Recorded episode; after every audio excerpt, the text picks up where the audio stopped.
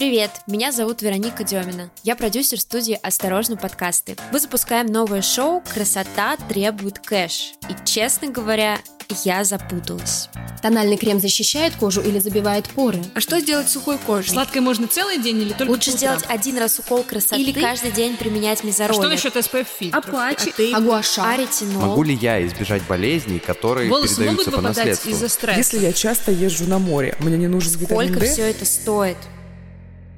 Стоп! Или дело не в деньгах? В этом подкасте мы разберемся, что действительно помогает нам сохранить здоровье и красоту на долгие годы, а что очередной маркетинговый ход. Каждую неделю к нам в гости будут приходить профессионалы из области медицины с серьезным опытом, чтобы рассказать о том, как правильно заботиться о себе и при этом не уйти в минус. Слушайте нас на всех платформах, наш подкаст выходит по четвергам.